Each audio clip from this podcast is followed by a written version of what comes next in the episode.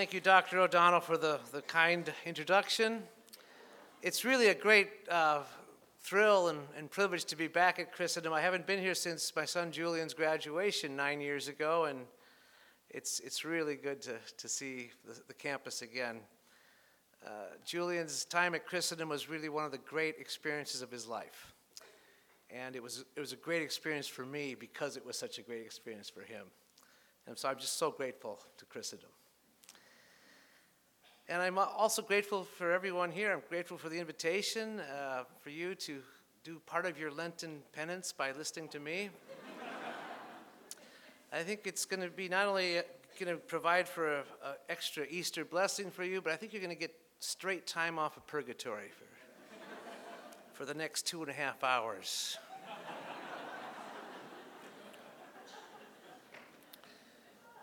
Now, you know the story, of course, about the gentleman that wanted to get a job at the zoo. That was his one dream, was to be a zookeeper. He went to the zoo and asked the zookeeper for a job. The zookeeper said, "We have no jobs. There's no openings whatsoever." And the gentleman said, "But this is what I've always wanted to do, was work at a zoo. I will do anything to work at the zoo."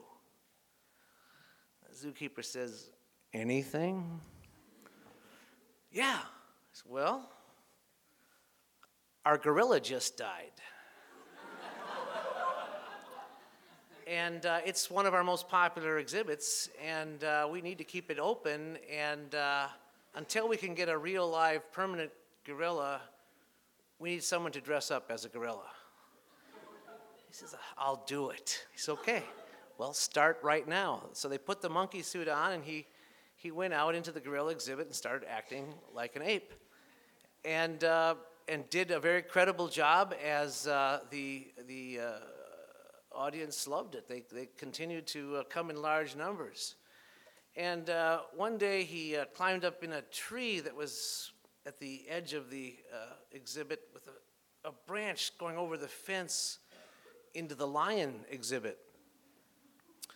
And so he went out there on the branch and started rattling the branch and harassing the lion, and the crowds loved it. They would line up for hours to see this wonderful interaction of two very diverse species. And you know what's going to happen next, right?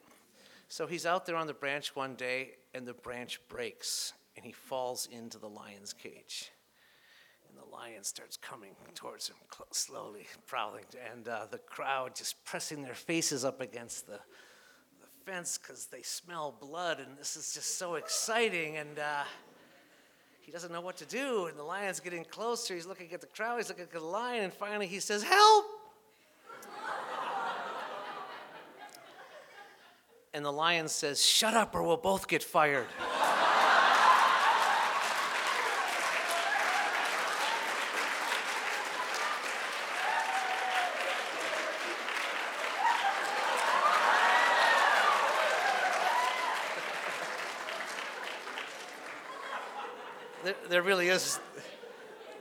There really is no need to go on. I mean, now why did I tell that story? What's that got to do with anything? It's because G.K. Chesterton said that man is the only wild animal. Every other animal is really totally predictable in its behavior, and it's quite possible to have a science of lions and gorillas and also invertebrates. But every science of man ultimately fails, because no matter how well we try to predict his behavior, at some point he will either disappoint us or surprise us.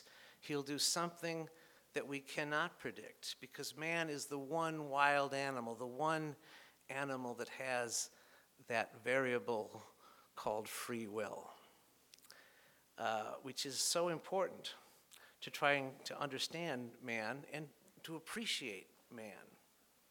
And so when we talk tonight about the democracy of the dead, this idea of freedom and free will is really a capital idea that we have to keep in mind.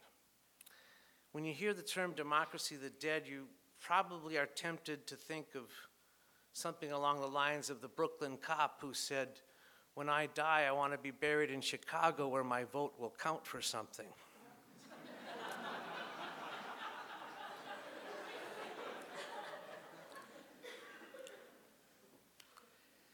This is great. This is pure vodka. Because today's a feast day.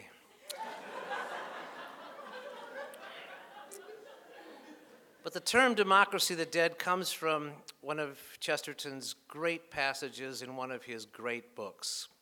It's from Orthodoxy. It's from the chapter, The Ethics of Elfland.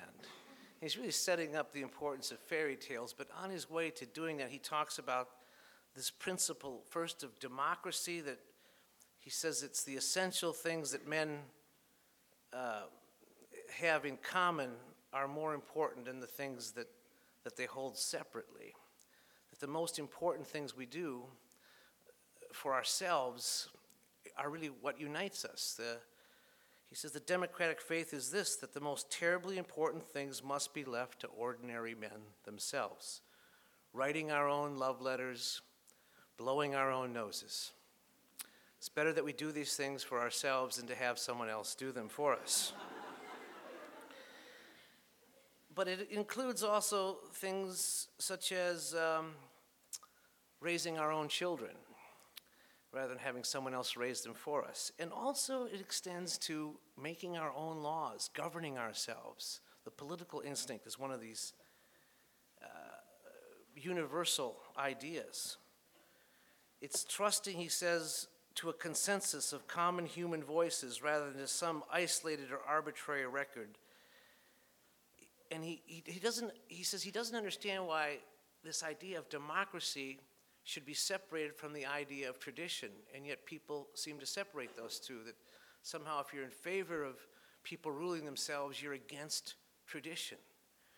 And he says the man who quotes some German historian against the tradition of the Catholic Church is really appealing to an aristocracy. He's appealing to the superiority of one expert against the awful authority of a mob. It's quite easy to see why a legend is treated more respectfully than a book of history, because the legend is generally made by the majority of the people in the village who are sane, whereas the book is generally written by the one man in the village who is insane. I think of a lot of our history professors, yeah.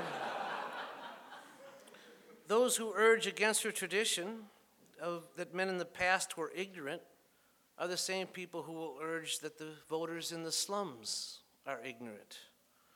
It will not do for us. If we attach great importance to the opinion of ordinary men when we're dealing with daily matters, there's no reason why we should disregard it when we're dealing with history. Tradition is simply an extension of the franchise. Tradition means giving a vote to the most obscure of all classes, our ancestors.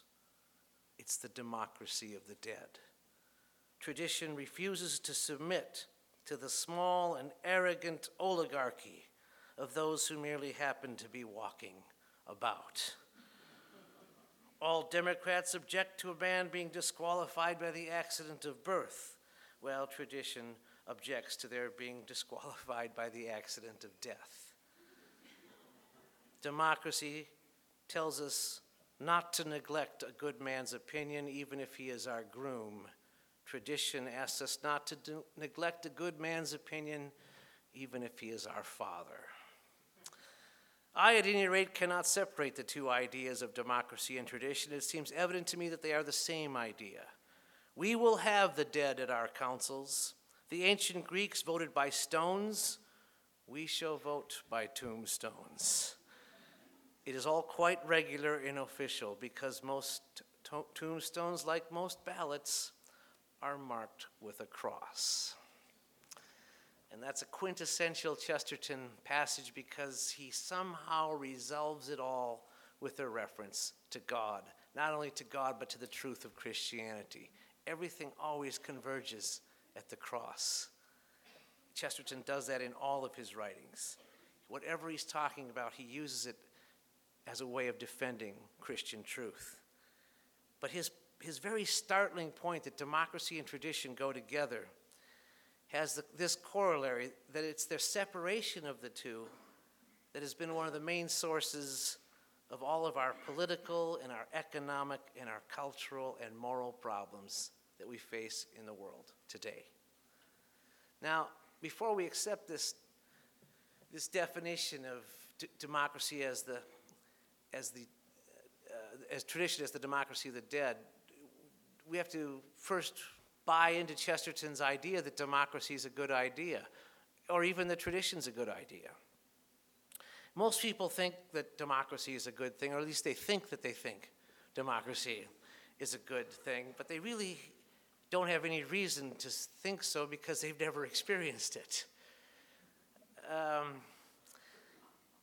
Chesterton argues that democracy is actually the oldest form of government, that it precedes all others, that people ruled themselves before they were ever ruled by anyone else.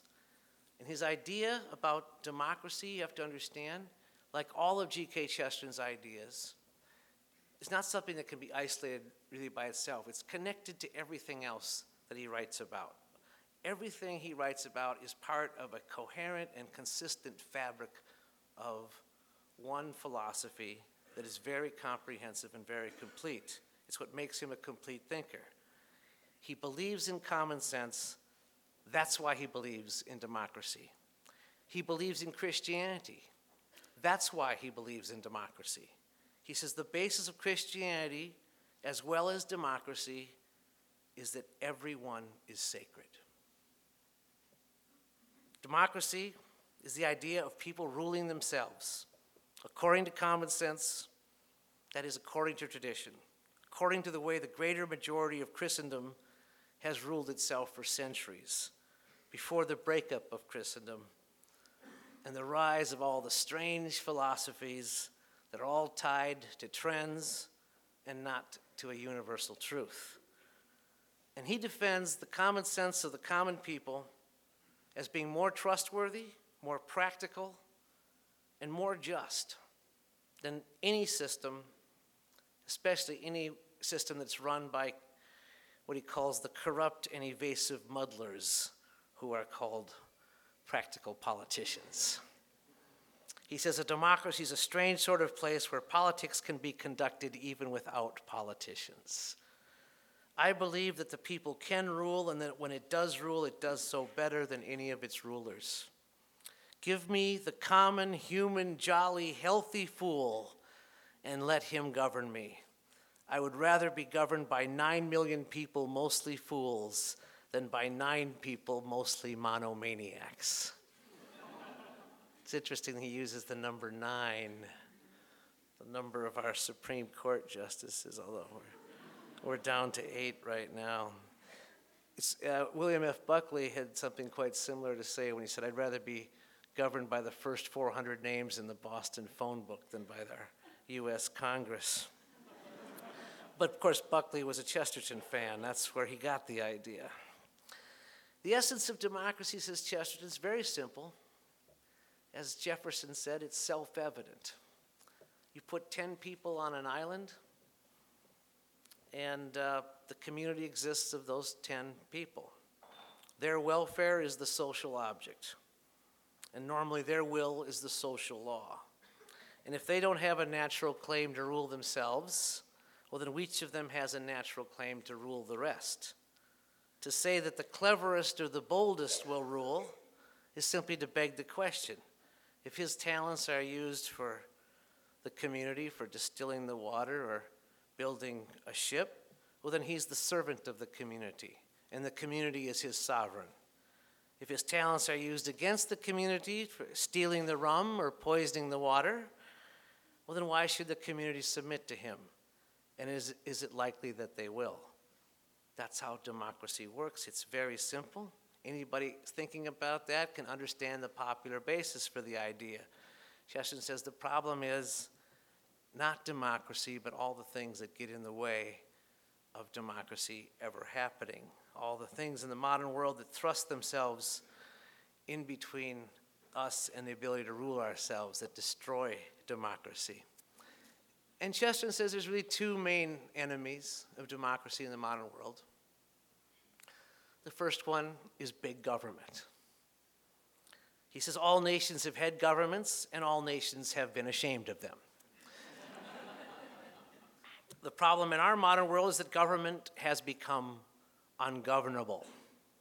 It cannot leave off governing. Law has become lawless.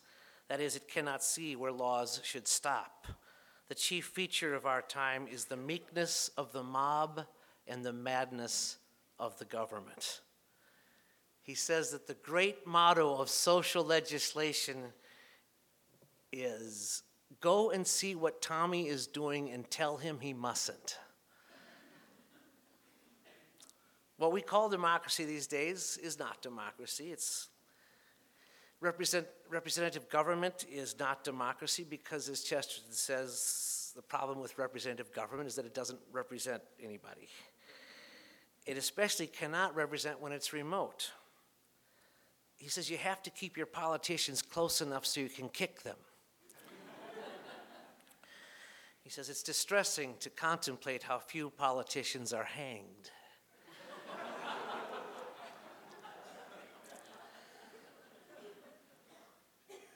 And he says, we've given the government really more power than it's ever had in all of human history. And that is epitomized by putting the government in charge of education. Chesterton said, the state had less control over a man when it could send him to be burnt at the stake than it does now when it sends him to the public school. We've given the government the most power it's ever had in all of human history when we put our children in the hands of the government to be educated, with a philosophy that does not represent what the parents believe and that simply cannot represent what even the majority of the people believe. It cannot even represent common sense. Chesterton says our children in our schools today are exposed to educational theories that are younger than they are. But the other enemy of democracy is big business, which is also remote and also powerful and also pervasive and intrusive. And just like government, it's an ugly necessity because commerce is an ugly necessity. But both government and commerce have become a disproportional part of our culture. Chesterton says in all normal civilizations, the trader has existed. Trader, the one who trades, not Judas Iscariot, traitor. Trader. The trader has existed and must exist. There has to be that role, but in all normal civilizations, the trader is the exception and not the rule.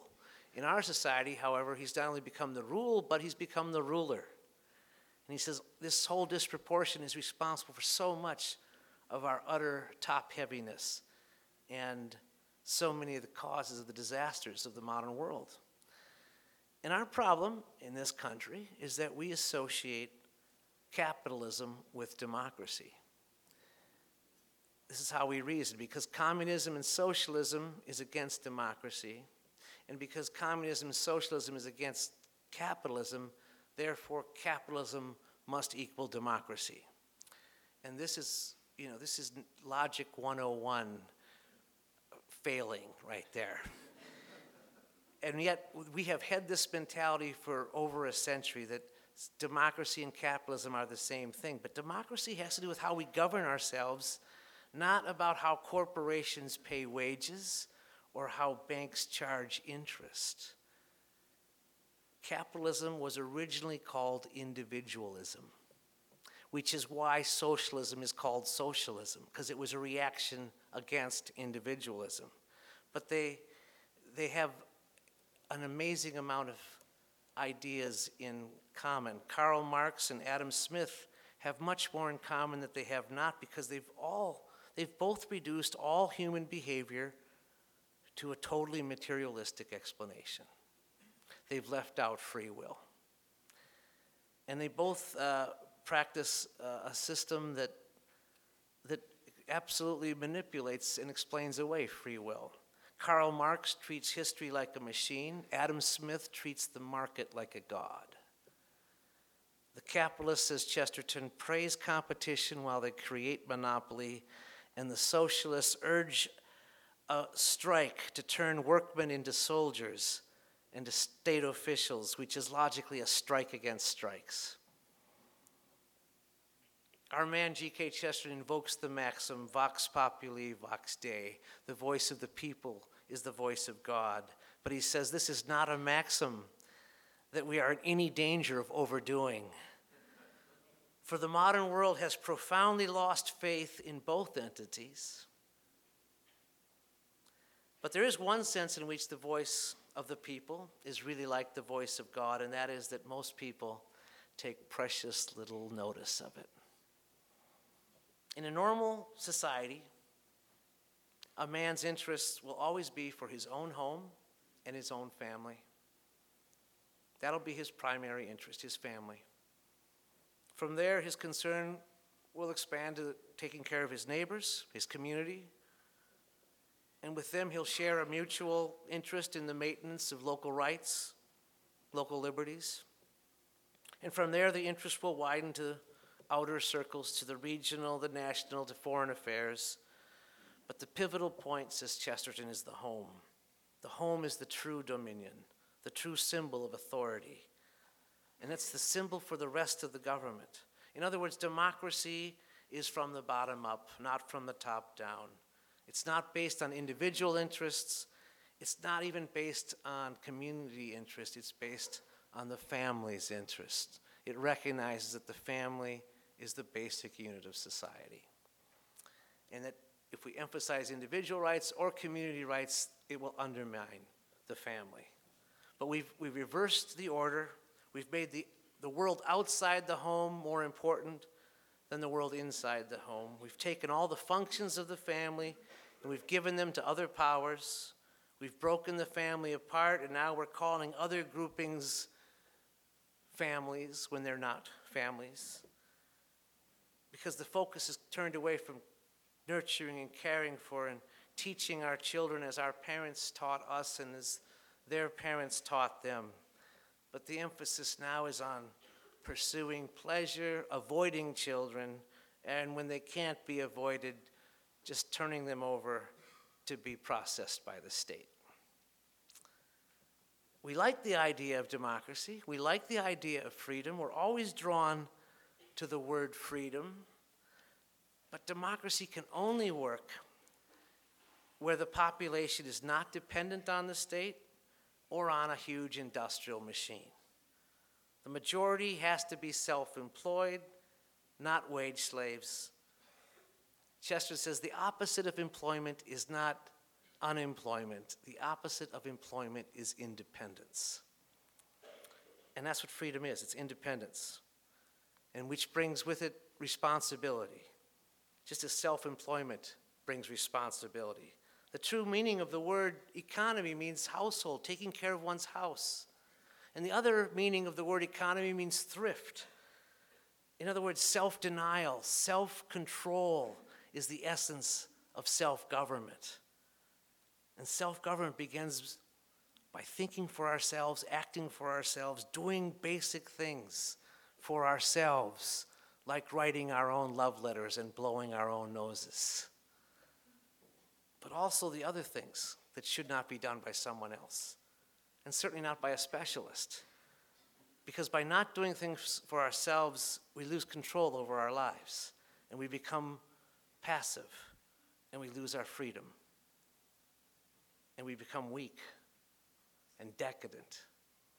Chesterton says men in a state of decadence employ professionals to fight for them, and professionals to dance for them, and professionals to rule them.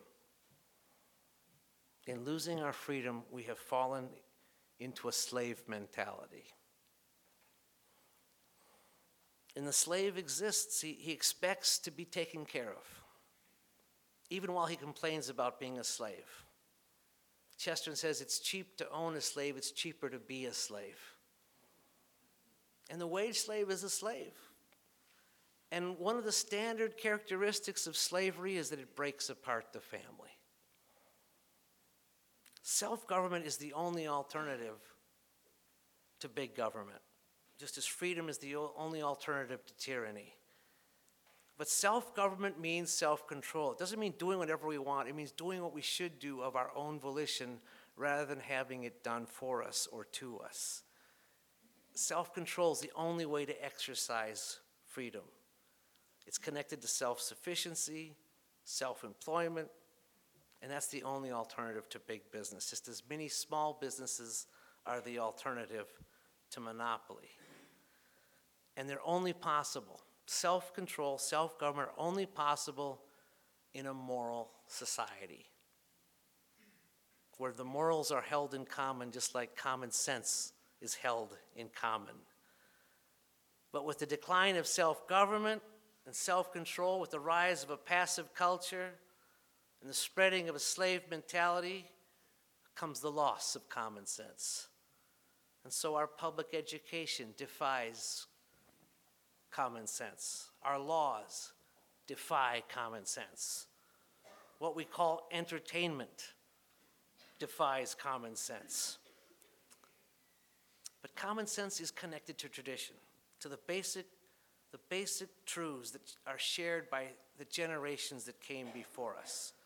And the enemies of democracy are the same as the enemies of tradition. And this rejection of tradition always comes under the false notion of progress. Old is bad, new is better, and newer must be better than new. But progress is a meaningless concept. Chester says you can't have progress unless you've defined what your goal is, and then you know whether you're moving closer towards it or not. But you can't have progress for progress's sake. He says that simply means going on towards going on. But this term progressiveness, progressivism, this default idea that things inevitably be going to be getting better, is a philosophy that's really helped ruin the modern world because it's used to make excuses for bad behavior, because bad behavior is always called progressive. But the history of the world is not a story of progress. The history of the world begins with the fall, and then begins the story of salvation, of trying to recover something that we lost. In fact, Chesterton says if you took all the poetry in the world and put it into one volume, the title of that volume would be Paradise Lost. We've lost something. We have to get it back. And so we know that Chesterton combined democracy and tradition. He often combines things that the modern world would rather see separated. In fact, his whole approach to education is completely the opposite of the modern world's approach, where we've taken every subject and separated it from every other subject. Chesterton says the modern world is one wild divorce court.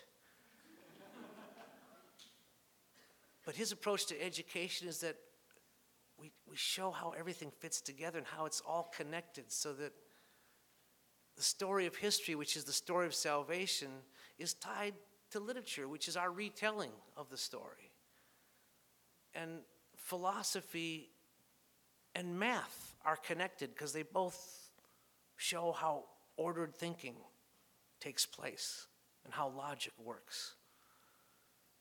And science and art are connected because they both are about observing the process of creation. And they're both about understanding proportion and design and beauty. And theology is connected to everything else. It's the glue that holds it all together. But just as he combines all these things that the modern world would like to see separated, at the very same time, he separates all the things that the modern world would like to combine, to throw together, to melt together. He resists the pagan attempts to pantheize religion and the Eastern attempts to put everything into one gooey cosmic unity. He insists that God and man are different, that man and woman are different, that East and West are different, that Christian and non-Christian are different, that Catholic and non-Catholic are different, and these differences are differences that people are unwilling to admit and certainly unwilling to talk about, but differences that should be talked about, especially when it comes to our desires for the world and how it affects fundamental things like marriage and family and birth and death. What world do you want to make? That's the question that Chesterton is asking us. Do you want to restore something that's been lost? Do you want to preserve something that's good? Or do you want to persist in a state of amnesia and vandalism and cremation? In other words, forgetting the past and destroying the past, and not bearing the past, but burning the past. Incidentally, Chesterton predicted that the modern insistence on hygiene would bring back the pagan habit of cremation. And cremation has returned, and it's an attack on tradition. It's burning things up, and so forgetting them. It's interesting that this generation that seems to worship health and worship the physical ultimately has no respect for the body. We burn the body because we do not believe in the resurrection of the body. Chesterton says we have betrayed the dead. So there is this battle that goes on in the modern world between the old and the new. And those who represent the modern point of view, Chesterton argues that they are actually dishonest because they don't take any of the modern ideas to their logical conclusion, because it would lead to madness. It would lead to insanity. That's the whole argument of chapter 2 of Orthodoxy, the maniac. But neither do they take and trace any of the old traditions back to their beginning, because if they did, it would lead to Rome. The prophet G.K. Chesterton is backed up by the prophet Jeremiah, who says, "Stand by the roads and look and ask for the ancient paths where the good way is and walk in it, and you will find rest for your souls."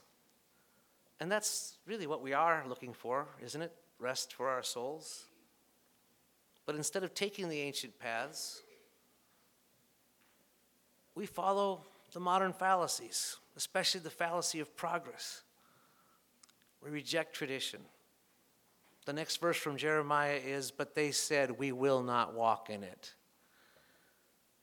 And G.K. Chesterton, back in 1920, asked if we really do let go of Catholic tradition, what's going to replace it?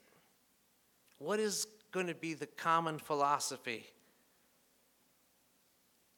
that is put in its place? Chesterton says any of the suggestions that he has considered that have been offered are neither common nor are they philosophic. It reminds me of what he probably would say about the Common Core. It's not common and it's not the core. He says we have to create the Christian culture again in our society, not merely to save it from being destroyed. We have to create it in order to save it. Every political question, says Chesterton, is a theological question. He says Lenin got it wrong.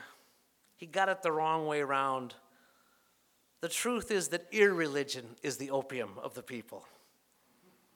Wherever the people do not believe in something beyond the world, they will worship the world. But above all, they will worship the strongest thing in the world. And by the very nature of modern systems, as well as by the practical working of almost any system, the state will be the strongest thing in the world. He says, if you take away the God, the government becomes the God, and it will be a jealous God. It will be opposed to any other God. And rebelling against the government is dangerous, which is why the modern world very characteristically prefer to rebel against theology because it's safe. But Lenin was not the only one who got it the wrong way around. In fact, he was not even the only Lenin who got it the wrong way around. John Lennon got it the wrong way around. He asked us to imagine no heaven. Imagine nothing to live or die for. And John Lennon himself drifted to Eastern religion, where everything is backward, where the suppression of all desire rather than the fulfillment of our desire really leaves us with nothing to live or die for, nothing to imagine for that matter, because it takes away the great image, the image of God in which we are created, in which we are all made. And not only did he not, was he not able to imagine anything, what did John Lennon die for? Ironically, he died for nothing. He died because of the madness of modern literature, which has no answers, and the madness of modern celebrity, which has idols but no gods. John Lennon used his great talent for nothing, couldn't buy himself love, he couldn't even buy himself life. He told us to give peace a chance, but he denied the Prince of Peace. He didn't look for the ancient paths where you find rest for your souls. But may his soul rest in peace. But in contrast to John Lennon, G.K. Chesterton says, we cannot be vague about what we believe in and what we are willing to fight for and what we are willing to die for. And so we have to stop giving lip service to democracy. We have to return to common sense. We have to extend the franchise to include our ancestors and give them a vote, the ones who built Christendom. That's the tradition that we must honor, the tradition of the Catholic faith, of Catholic culture, because everything else is either a reduction of that or a departure from that or an attack on that. G.K. Chesterton says the world is living off its Catholic capital. We have to defend the family, of course, the basic unit of civilization. Defend the faith, which is the glue that holds everything together. We have to defend these things, but we have to understand we are not fighting a defensive war. When Jesus founded his church, he promised Peter that the gates of hell will not prevail against it. When is the last time you saw a gate attack anything?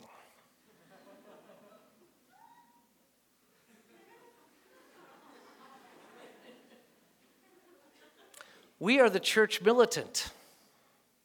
We are the ones doing the attacking. We are attacking evil, the realm of Satan, and of course Satan's going to put up a fight, but the gates of hell will not prevail. It's time for us to go to battle. We are already part of a great army. But if you're looking for a particular battalion to join, well, I would invite you to join the one that I belong to. It's led by a fat man smoking a cigar. And the sound you hear is his laughter, because he knows the enemy is ridiculous. And he fights with joy. And the people who oppose us, the people who persecute us, the people who make stupid laws and decadent entertainment and run immoral trades, we're not trying to crush them, we're trying to convert them. We're trying to get them to be traitors to their side and come and join our side, because ultimately that's what they really want to do. Because there's no glory in surrendering to hell, but there's great glory in fighting against it.